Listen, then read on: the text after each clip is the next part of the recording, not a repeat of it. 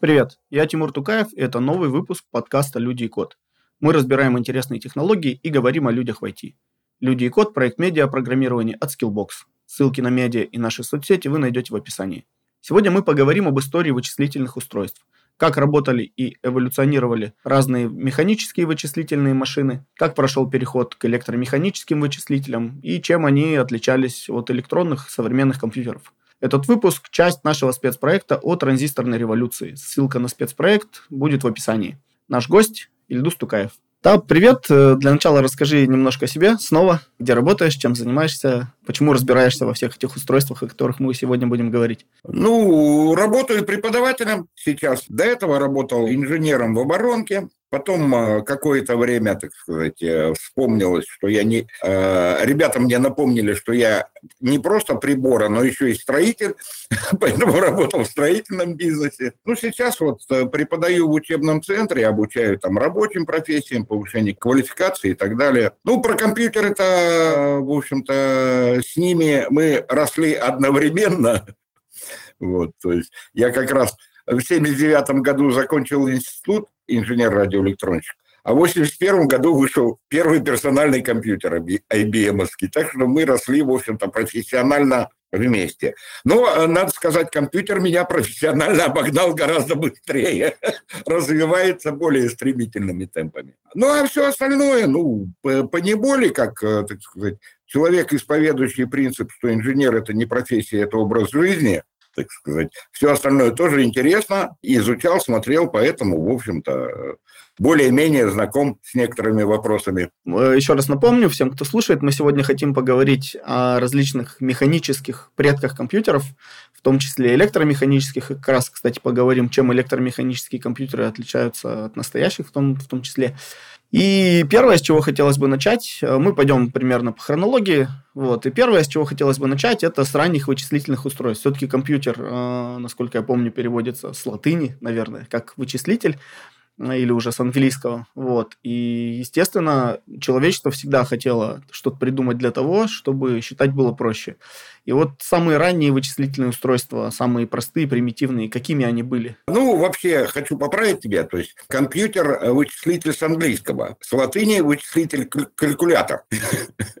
Так что мы как раз в латинскую, в латиницу сейчас залазим. Ну, самое первое счетное устройство, которое начал применять человек, понятно, э, понятно оно у него было перед глазами. Это наши руки. Отсюда, в общем-то, и пошли все вот эти системы счисления. Конечно, наиболее распространенная десятиричная, это пальцы двух рук. А в некоторых местах были распространены пятеричные системы. Скажем, у индейских племен а, были распространены двадцатиричные системы счисления, то есть пальцы рук и ног. Кроме этого, руки дали начало восьмеричной системе, система, когда не считались большие пальцы и 12-ричной. Это когда большим пальцем считались фаланги других пальцев. То есть их как раз 12 получается. А, значит, у народов Евразии прижились, прижилось в основном десятиричная. Хотя отголоски 12-ричной э, при замерах времени присутствуют. Ну, там не совсем 12-ричная, то есть и 12-ричная, и 60-ричная и так далее. Кстати, с точки зрения удобства деления, 12-ричная наиболее удобна. Она и на 2, и на 3, и на 4 делится.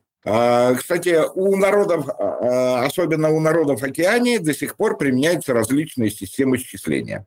И триричная, и пятиричная, и пятнадцатиричная есть, 27-ричная. Одновременно несколько они используют, получается, да? Нет, нет, это просто в океане же там как? На каждом острове свой народ, своя система. Поэтому, в общем-то, это много вот э, моментов, то есть каждый народ развивался по-своему. Даже вот, казалось бы, в европейских странах э, принята, значит, десятиречная система, вот. Но даже в этой системе и то бывает различие. Например, в большинстве англоязычных стран люди ведут счет разжатием пальцев из кулака, начиная с мизинца, где пятерка соответствует большому пальцу.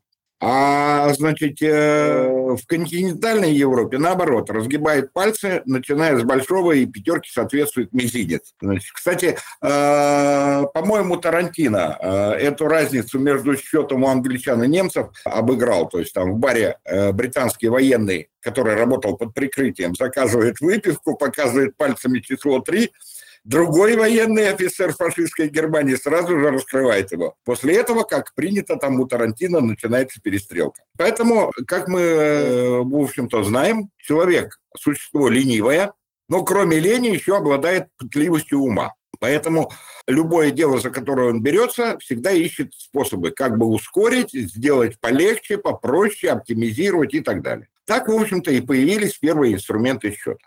Самым первым э, устройством, ну, наверное, все-таки были не счеты, не абак и так далее, а балансирные весы. Да, они, в общем-то, не позволяют считать вещи по отдельности, но э, для торговцев и не требовалось точное количество, например, зернышек риса в мешке знать.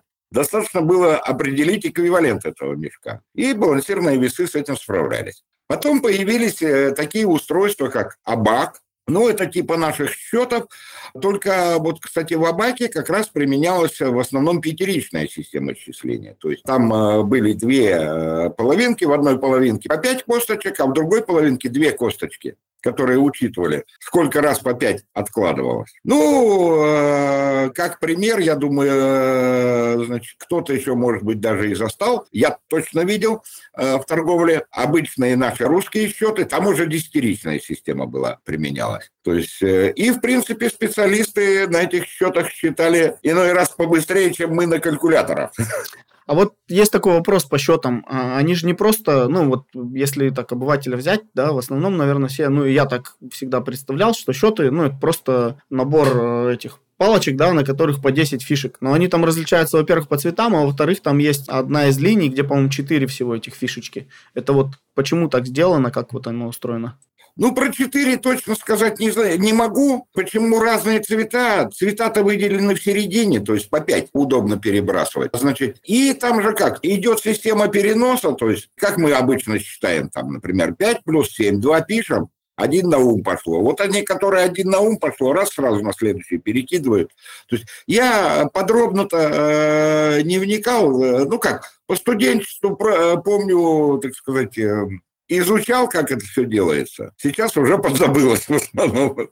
Вот. Ну, то есть, в принципе, э, там были определенные алгоритмы, и по ним они все нормально так считались. Если говорить о механических каких-то, то, наверное, самый древний, который найден в настоящее время, э, механическое счетное устройство, это антикитерский механизм. Это было найдено затонувшее судно значит, в районе э, греческих там где-то островов, возле острова Антикитера, отсюда и название. То есть ученые установили, что этот механизм был создан приблизительно во втором веке до нашей эры. Механизм использовался для расчета движения небесных тел позволял узнать дату 42 астрономических событий. Его даже, в принципе, так сказать, э, чертежи начертили, когда через рентген его пропустили. Он, конечно, там весь заросший и так далее. Но технология создания, э, в общем-то, была утеряна, ее не восстановили. А, то есть э, сейчас невозможно так сделать, получается? Нет, я думаю, что возможно. Невозможно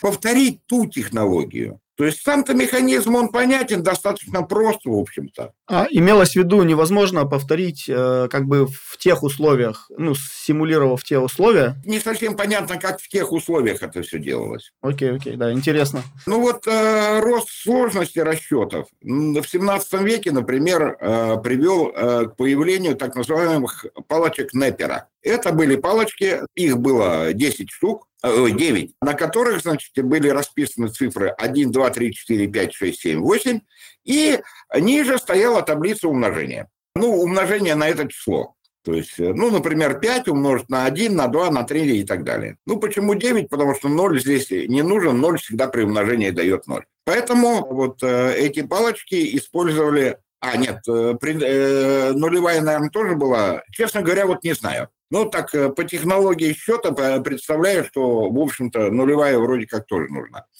А, Причем вот эти вот э, умноженные числа, они рисовались через, как бы через дробь. Например, 5 умножить э, на 2, то есть э, не 10, а единица дробь 0. А в итоге, когда надо было какое-то число умножить на число из нескольких разрядов, умножить на число из одного разряда. Ну, например, там, э, например, 124 умножить на 5. То э, выкладывали палочки 1, 2, 4 рядом, и в пятой строке, где умножить на 5, э, смотрели. И получалось, как мы, в общем-то, в столбик, когда умножаем, то есть число от умножения, потом то, что переносится в другой разряд, они как раз рядом стоят, их складывают, и вот таким вот образом получался счет, точно так же, как мы в столбик умножаем на какое-то число. То есть, в принципе, это, пожалуй, одно из первых, так сказать, таких устройств. Создал его Неппер, шотландский математик, и, в общем-то, отец логарифмов. Ну, как мы уже говорили, э, как я уже сказал, Неппер э, изобретателем был логарифма, поэтому следующим устройством, но оно, в принципе, исторически так и получилось, э, была логарифмическая линейка.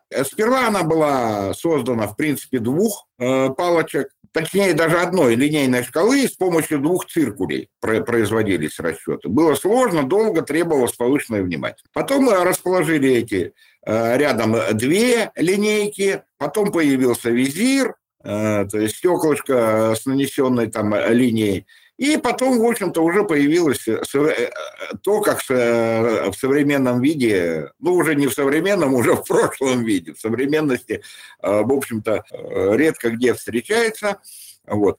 Хотя, конечно, все, что почти до наступления 21 века э, большинство инженерных всяких, так сказать, открытий, новых решений и так далее с помощью этой логарифмической линейки решалось. Я думаю, что э, компьютеры рассчитывались тоже с помощью нее.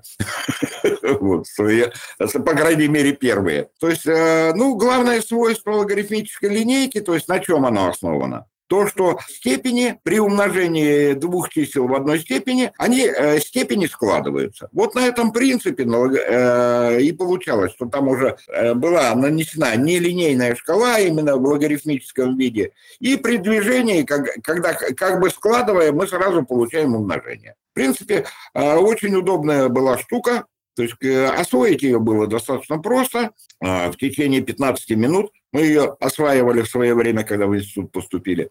Вот. А, значит, э, ну, учитывая, так сказать, э, различные требования по расчетам, было очень много разных видов этих логарифмических линеек. И вот такие классическая линейная, были круглые. Точность, в общем-то, достаточно высокая для расчетов была, около трех значащих цифр. Поэтому, то есть, э, для большинства расчетов она была вполне реальная. Ну и, э, значит, э, в принципе, прожили они достаточно большую жизнь. Появились они где-то примерно в 1600 году, а закончили свой век где-то уже в конце 20 века, где-то в 70-е и даже, может, в 80-е годы. Логарифмические линейки имеешь в виду? Да. То есть ну, где-то в 80-е, в 90-е я еще встречал людей, которые э, плевать хотели на калькуляторы и компьютеры и считали с помощью этой логарифмической Нас в школе в 98-99 году учили с логарифмической линейкой еще обращаться. А, ну еще учили. Ну, правда, не пришлось особо, я так думаю. Да, да. Ну, возможно,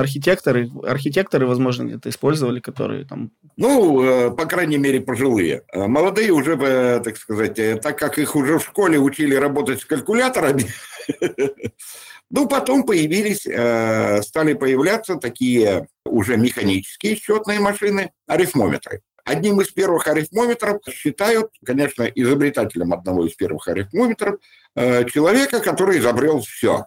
Леонардо да Винчи. То есть в его дневниках, э, ну, как считают, что он изобразил первый арифмометр еще в 1492 году. Но доказательств, что на его чертежах был именно механизм счетной машины, нет. А, так как она не была создана, и что она была создана, что он сделал, тоже не сохранилось. Поэтому, а, в общем-то, ну, скажем так, пока это недоказанная легенда. А первыми считающим механизмом историки считают считающие часы Вильгельма Шикарда. Считающими часами их назвали позже, а тогда, значит, ну, первый механизм, который был способен складывать, вычитать, делить и умножать. Это была такая коробочка, в основном деревянная, а, в которой по вертикали стояли э, вот эти вот палочки Неппера, только круглые. А, по, горизонтали двигались э, заслоночки, которыми окошечки закрывались. Кроме этого, э, это вот в верхней части, множительная часть для умножения деления. Средняя для суммирующей части, для вычитания сложения. Там были круглые такие рукояточки, на которых поворачиваешь, и, соответственно, так сказать, сперва одно число выставляешь, потом начинаешь выставлять другое число, и там сразу складывается или вычитается, в зависимости от того, в каком направлении вращаешь. И нижняя часть – это механизм для сохранения каких-то промежуточных результатов счета была. То есть вот такая была машина. Этих вот осей с палочками Неппера было 6, на каждой крепился вот э, такой барабан, где эти числа от 0 до 9. А под какую потребность его создавали? То есть что послужило причиной? Требования, э, так сказать, э, расчетов. Тогда же еще э, в то время еще не было, в общем-то, удобных алгоритмов, например, умножения. А там применялись такие алгори...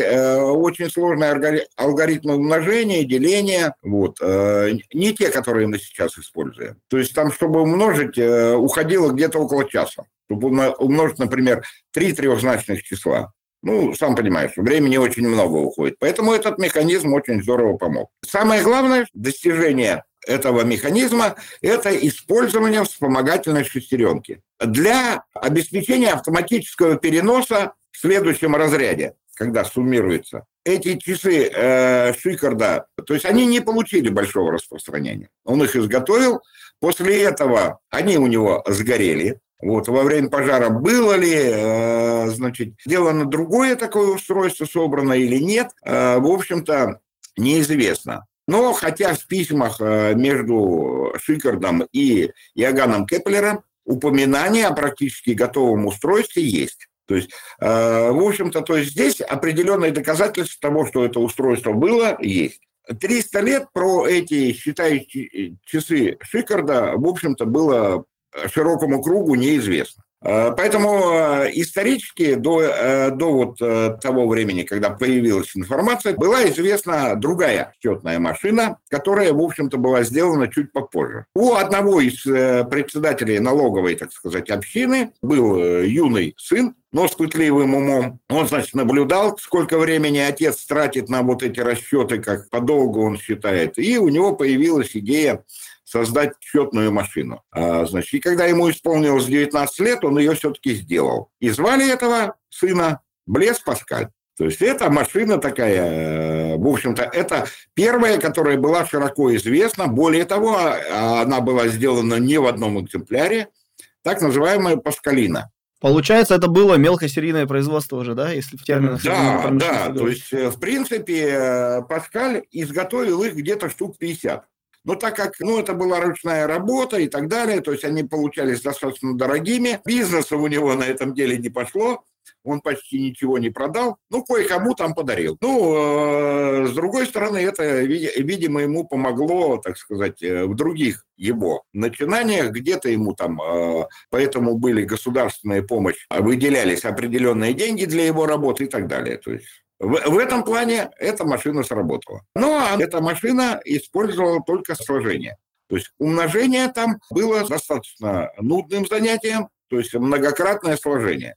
Причем нудное это, э, это занятие еще было. Почему? Потому что каждый раз при сложении надо было эти колесики крутить. Поэтому следующим изобретателем арифмометра, улучшившим, был Лейбниц. И в его арифмометре была уже ручка, вращение которой ускоряло повторяющиеся операции. То есть, э, значит, если получилось, что Паскаль сделал машину, которая э, действительно пошла в серию какую-то, хоть в небольшую, и стала достаточно известна народу, вот, подтолкнула, значит, других, того же Лебница, э, уже к созданию более совершенной машины, и там уже появилась для а, повторяющихся операций ручка, то есть стало просто очень удобно. То есть не надо каждый раз эти циферки набирать, ручку там прокрутил. Лейбниц, э, значит, в отличие от Паскаля, который на машину Шикарда, судя по всему, не опирался и не знал о ней ничего,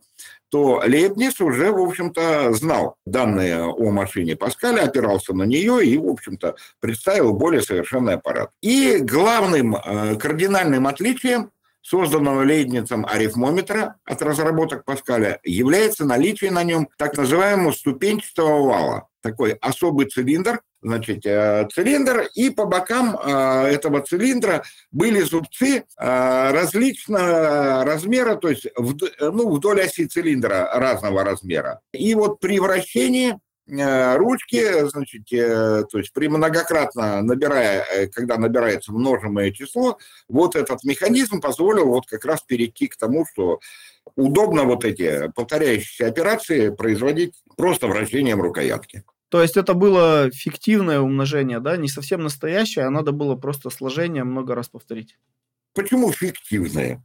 Умножение – это и есть операция многократного сложения. Ну, механически получалось. Э, кстати, еще в 20 веке вовсю жил арифмометр Феликс, в котором тоже такие вещи применялись. То есть, вращая рукоятку, можно было умножать.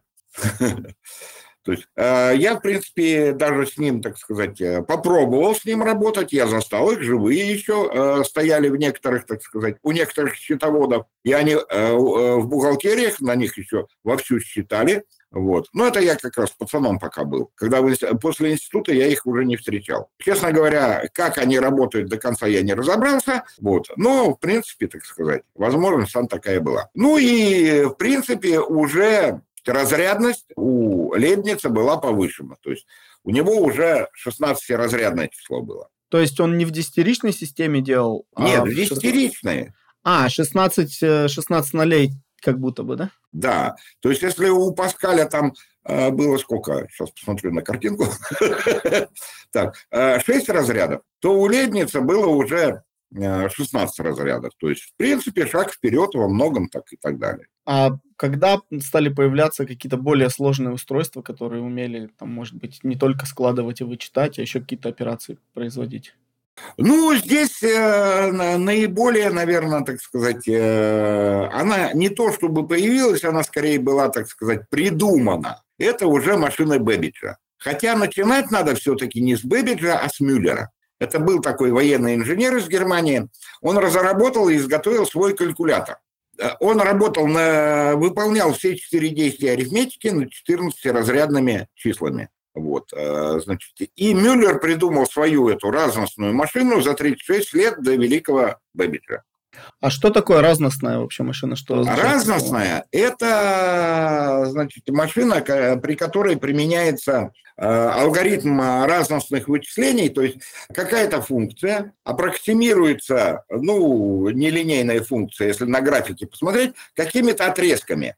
И, значит, эти отрезки, э, между ними, соответственно, перед идеальной функцией и реальной из этих отрезков всегда есть какая-то разность. Вот, э, значит, и вот путем итерации, то есть первое вычисление сделали, потом э, эти отрезки уменьшаются, соответственно, при, прибли, ближе приближается, к, э, так сказать, к идеалу и так далее. То есть вот на этом принципе основана работа разностной машины. Ну, поэтому Мюллер, в общем-то, сделал, но она и действительно у него выполняла только четыре действия арифметики. А Бэббидж, в принципе, наверное, был знаком с данными, так сказать, Мюллера.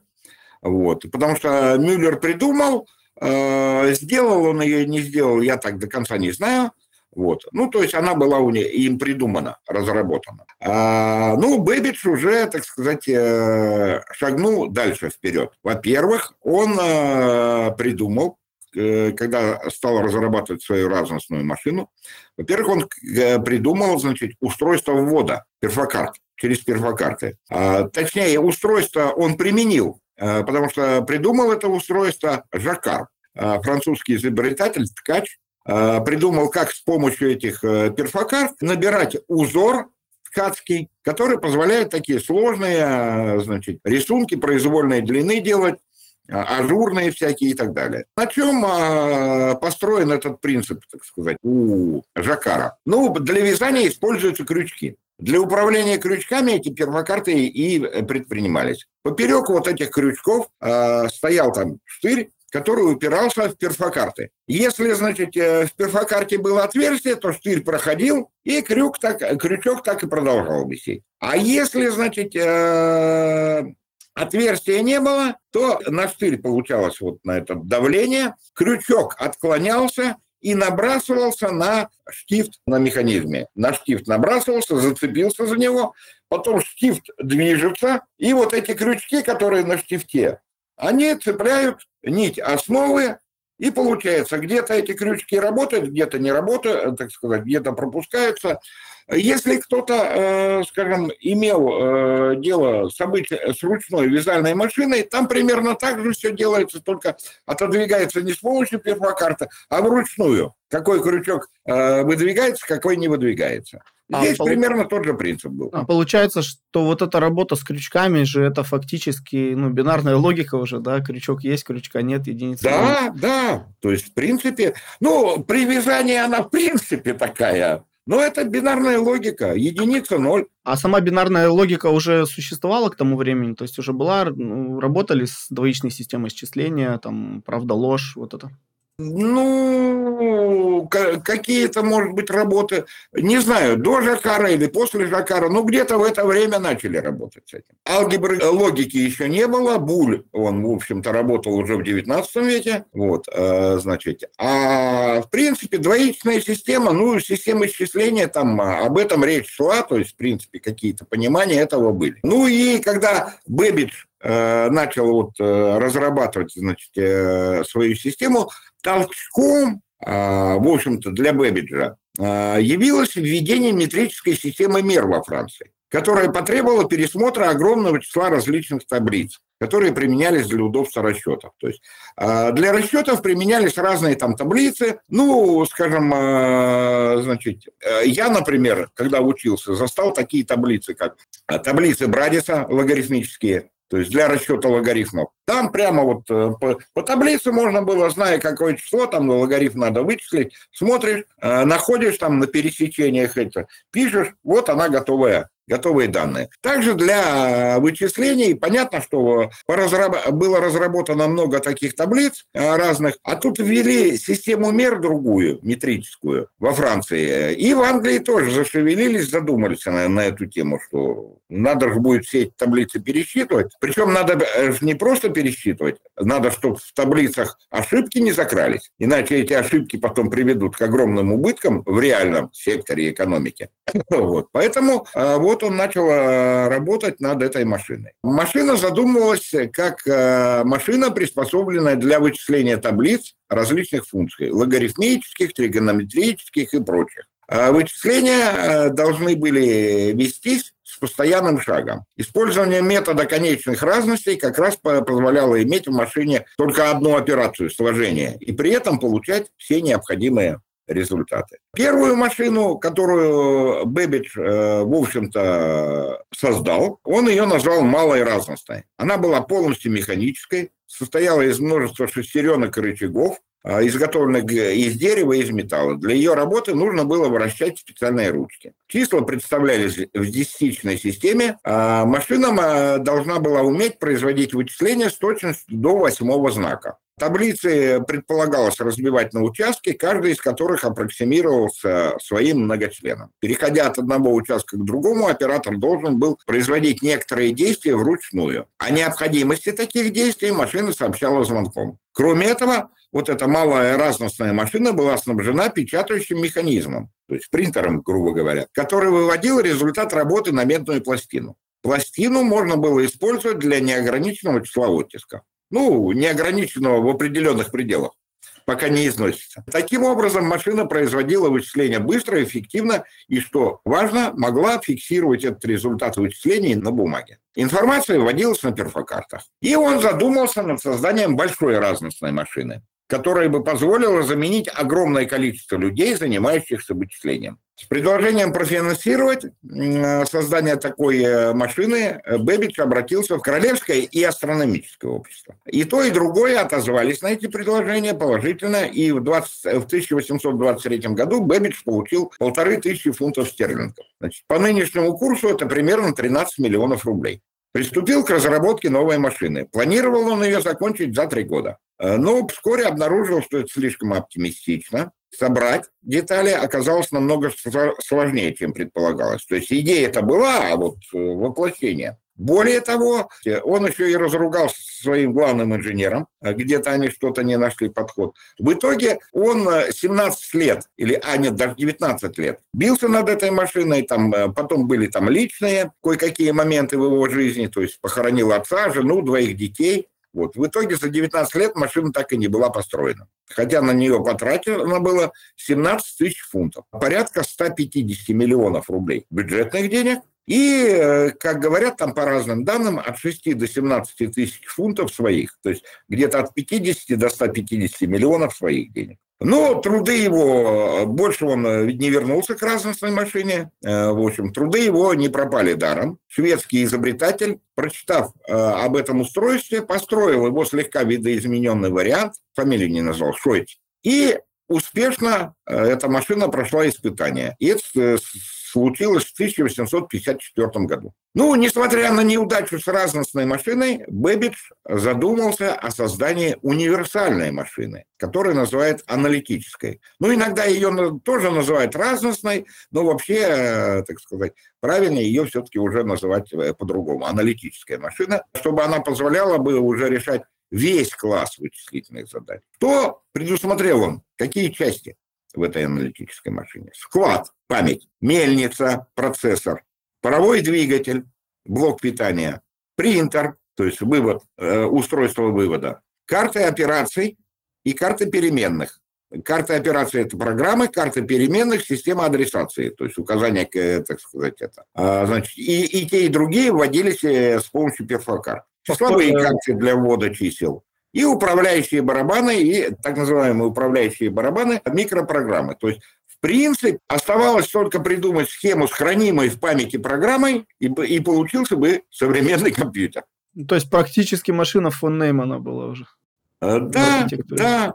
Вот. Э, поэтому эта аналитическая машина получила название э, еще позже уже, в наше время, паровой компьютер. Но надо отдать должное, так сказать. Он очень старался, но он своими идеями опередил время, и с теми технологиями сделать ее не получилось. Идея была хорошая, но сделать он ее не смог. Как она работала? То есть работа аналитической машины основывалась э, на так называемом пожирании своего хвоста. Что значит пожирание своего хвоста? То есть сделала первое вычисление, заносила в склад, в память. После этого оттуда вынимала это вычисление и начинала уже, так сказать, не с тем числом, которое ввела снаружи, а уже, так сказать, э, обрабатывать это число, то есть используя память, и постепенно, постепенно, так сказать, э, благодаря сложной цепи шестерней, предполагалось, что она будет э, решать те вычисления, то есть математический алгоритм работы, он, э, в принципе, прорисовал, и,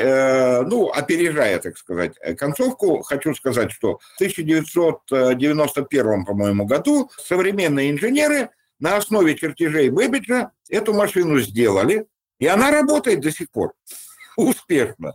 То есть идея была прекрасна, но опередила немножко технологию. То есть как она работала? То есть карты операций указывали картам переменным, что нужно, запро... что нужно запросить числа для расчета. Числа вводятся с числовых карт или со склада из памяти и поочередно поступает на так называемую ось ввода. Ось ввода передает числа на центральные колеса, Карта операции дает, дает команду, что производить, сложение или умножение, или какую-то другую операцию, и барабаны выворачиваются до положения, в котором их штифты будут соответствовать операции. Вот. Барабаны активируют рычаги, которые соединяют шестерни мельницы с центральными колесами, а уже в мельнице определенное устройство отвечает за сложение, умножение и иные действия. После того, как мельница обработала, результат попадает на ось вывода, а ось вывода передает данные или в склад, соответствии с картами переменных, то есть э, с командой, что надо делать, или на принтер. И карты операции подают команду на подачу звонка и на остановку машины. Все. Ну, теперь по частям немножко, чтобы было понятно. Так, в общих чертах, в принципе, работа компьютера. Что из себя представлял, например, склад? Ну, память. Этот склад состоял из зубчатых колес,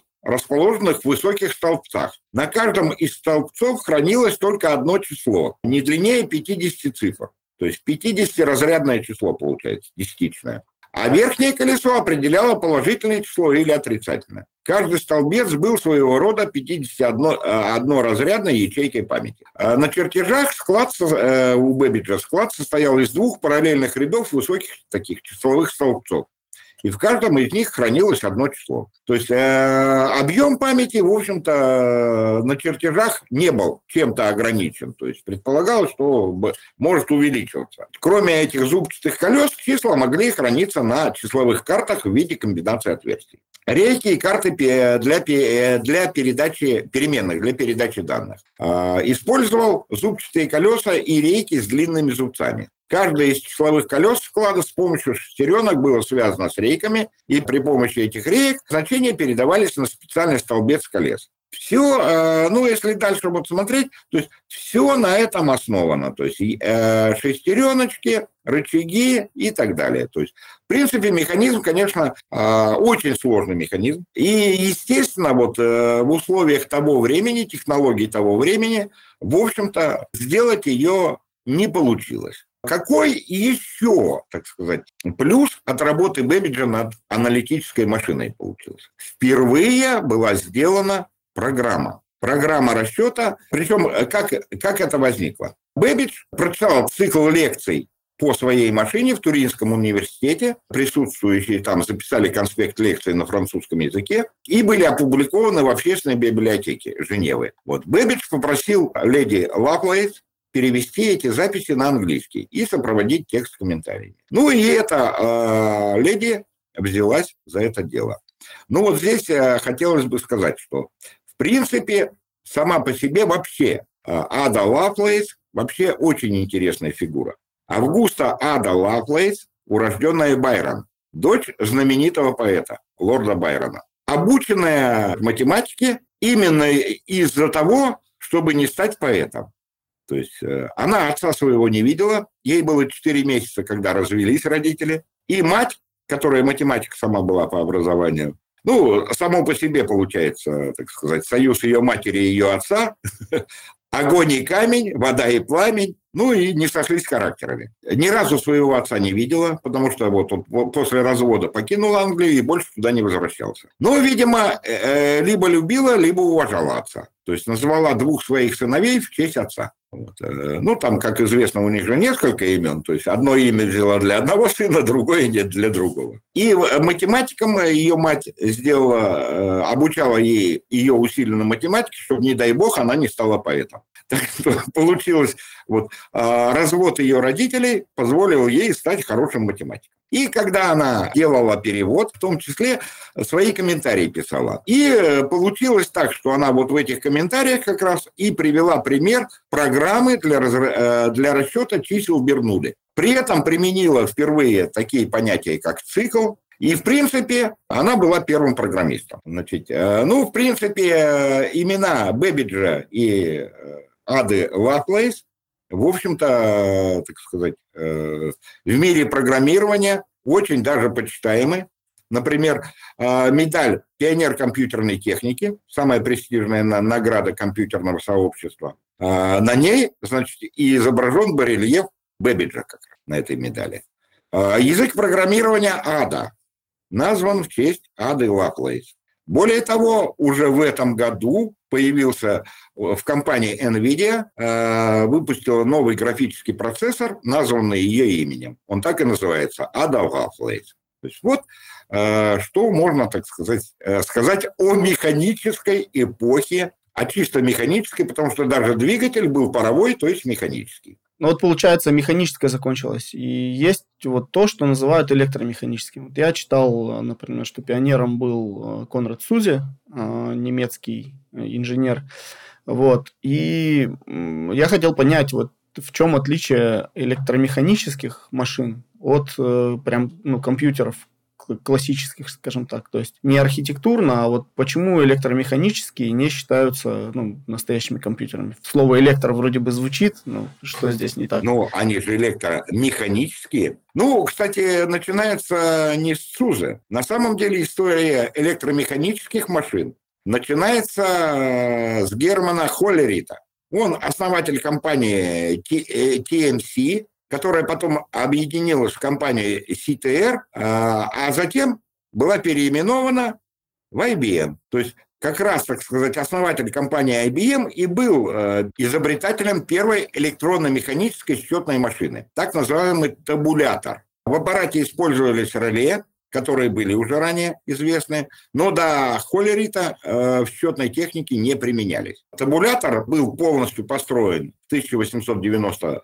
90 году, то есть использовался для переписи населения США. А основной принцип его был в том, чтобы переписчик перфоратором пробивает отверстие на перфокартах, табулятор обрабатывает карточки и сортирует их по ящикам, а обработанные данные суммируются и отображаются на циферблатах. То есть, э, про, э, то есть простейшее электромеханическое устройство именно вот тогда было сделано, в 1897 году. А Цузе начал работать э, несколько позже. В 1936 году он начал работу над своим первым вычислителем Z1. Первые две модели из серии Z были демонстративными. Следующий компьютер Z3, который он закончил в 1941 году, имел практическое применение.